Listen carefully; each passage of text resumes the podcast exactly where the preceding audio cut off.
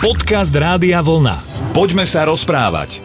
Na začiatku ďalšieho vydania relácie Poďme sa rozprávať vás pozdravujú z frekvencií Rádia Vlna Slavo Jurko a Jan Suchaň. Dobrý večer. Dobrý večer. Keby si nebol kňaz, tak určite sa ťa opýtam takúto klasickú chlapskú otázku, že zajtra je Popolcová streda, natlačil si sa dnes poriadne mesom, ale iba sa to pýtať asi nebudem.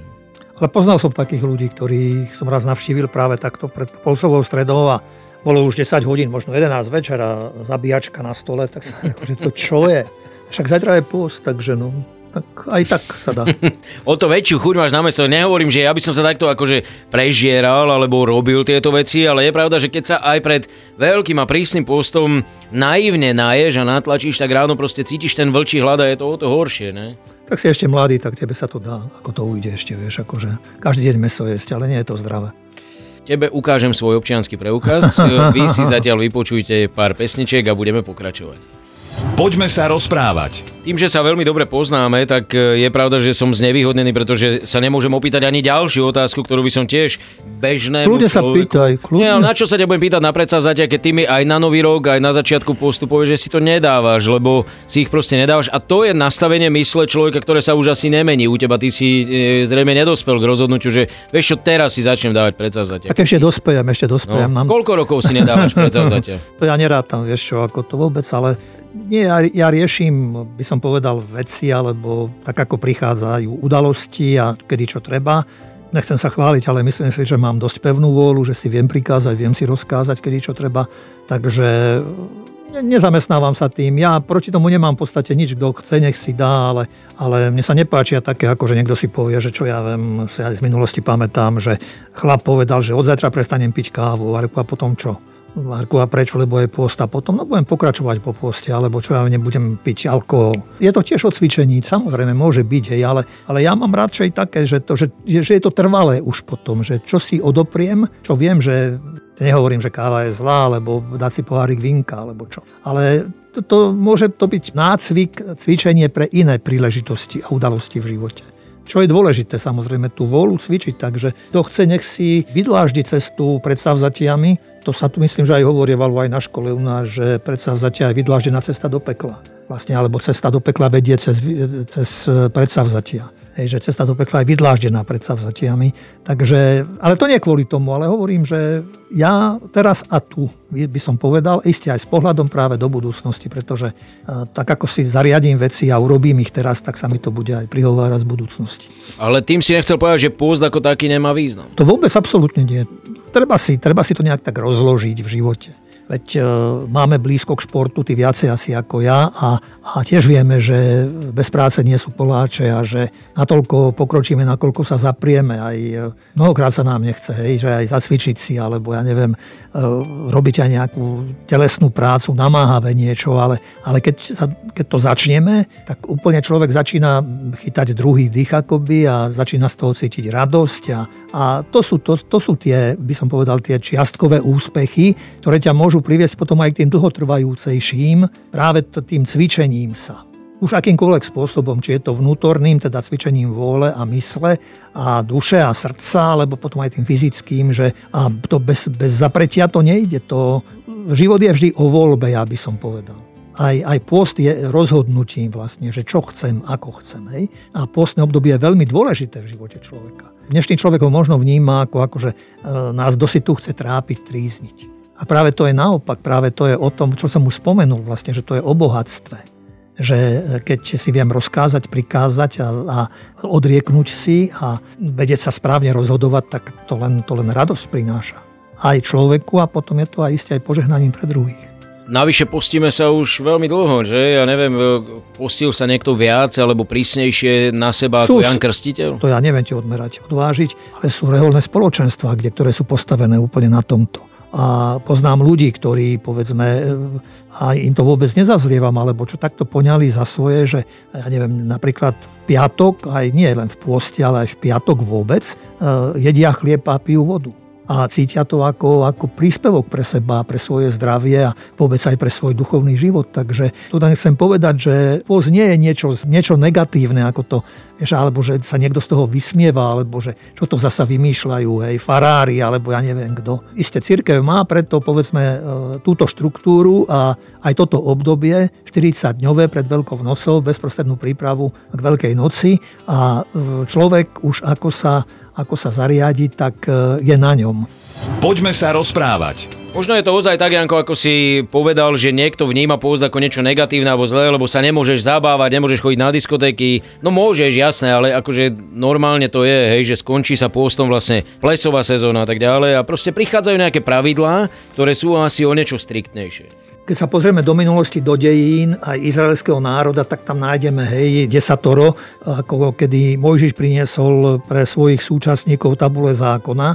Len e, ja aj ten zákon vnímam ako lebo na prvé počutie, hoci už teda som dosť prešiel v živote, ale ten zákon vždy vo mne tak e, vyvoláva nejaký taký, taký pocit takého, nechcem povedať, že strachu alebo čoho, a najmä to, že ako sa mnohokrát zákony ako prekrúcajú, mal by mať človek nejak nastavené nejaké tie pravidlá, hej? A aby sa stali súčasťou jeho života. Niekto mi povie, že ja žijem podľa desatora. Dobre, to je fajn, hej? Ale stačí to v konečnom dôsledku zasa? Sa pýtam sám, si kladem mnohokrát otázku, že aj desatoro je určitý námet, určité správanie sa vychádzajú správe aj už zo spomínaného Mojžišovho prístupu k svojim súčasníkom, že toto spoločenstvo bolo treba v tých jednotlivých vzťahoch a postojoch všetkému, vychádzajúc od e, skutočnosti, ktoré aj ich presahovali, teda keď hovorím, tak myslím na tajomstvo Božie, až po človeka, a to, čo človeku prináša, e, alebo čo všetko do života patrí, vzťah k prírode, vzťah, vzťah k veciam a v prvom rade samozrejme vzťah človeka k človeku. A preto pre Izraelitov desatoro bolo životným štýlom, ktoré sa nevnúcovalo človeku. Ono to síce mohlo znieť a znie možno ako príkaz, ale keď rodič chce povedať niečomu prikázať alebo čo má urobiť, tak e, cítime to, že akože ten rodič to ako prikazuje, ale človek má, ako som spomenul, už na výber, hej? A to aj oni počuli slova, hľa predložil som dnes pred teba život i šťastie a smrť i nešťastie. To, čo ti prikazujem, je, aby si Pána Boha svojho miloval, po cestách jeho chodieval a zachovával príkazy, ustanovenia na jeho nariadenia. Potom budeš žiť a rozmnožíš sa a Boh tvoj ťa bude žehnať tej zemi, do ktorej sa uberáš, aby si ju prevzal do vlastníctva. Desatoro je teda pre človeka, nie proti nemu. Nechce spútavať či obmedzovať slobodu človeka, skôr ho oslobodzovať. Oslobodzovať ho od toho, čo ohrozuje jeho schopnosti, ktorými by mohol nadviazať vzťah s druhými. Cestou vlastne byť, možno povedať, sám sebou, autentickým človekom.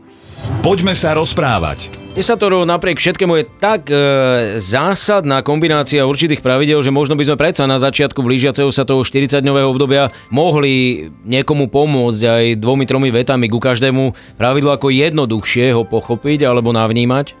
My sme to už, myslím, že nejak tak e, v minulosti rozvádzali, rozoberali. Presne tak ako, že ono opakovanie je matka múdrosti, takže možno niekomu padne vhod, aj teda, aby som ich spomenul.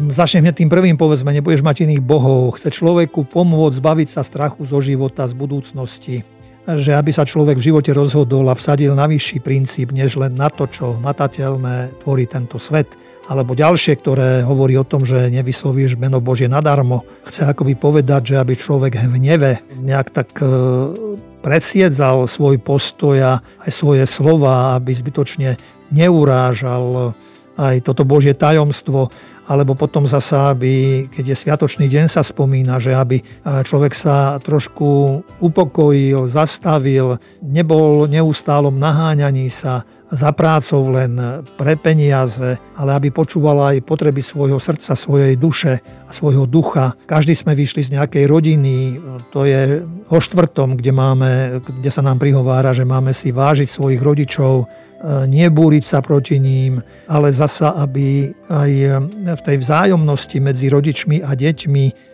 aj deti mali priestor, aby dozreli aj do svojho vlastného ja, aby si mohli povedať to svoje, aj keď to niekedy možno rodičia môžu vnímať, ako že to je vlastne oproti ním. Potom je tu prikázanie, ktoré hovorí o živote, mať úctu k životu, nezabiješ, aby sa človek nestával nepriateľom, konkurentom druhému človeku, aby nehľadal spôsoby, ako človeka dobehnúť, alebo nedaj Bože, musiahnuť na život potom sú tu prikázania, ktoré sa týkajú vzťahu človeka, teda je tu prikázanie o čistote, o vzťahu v láske.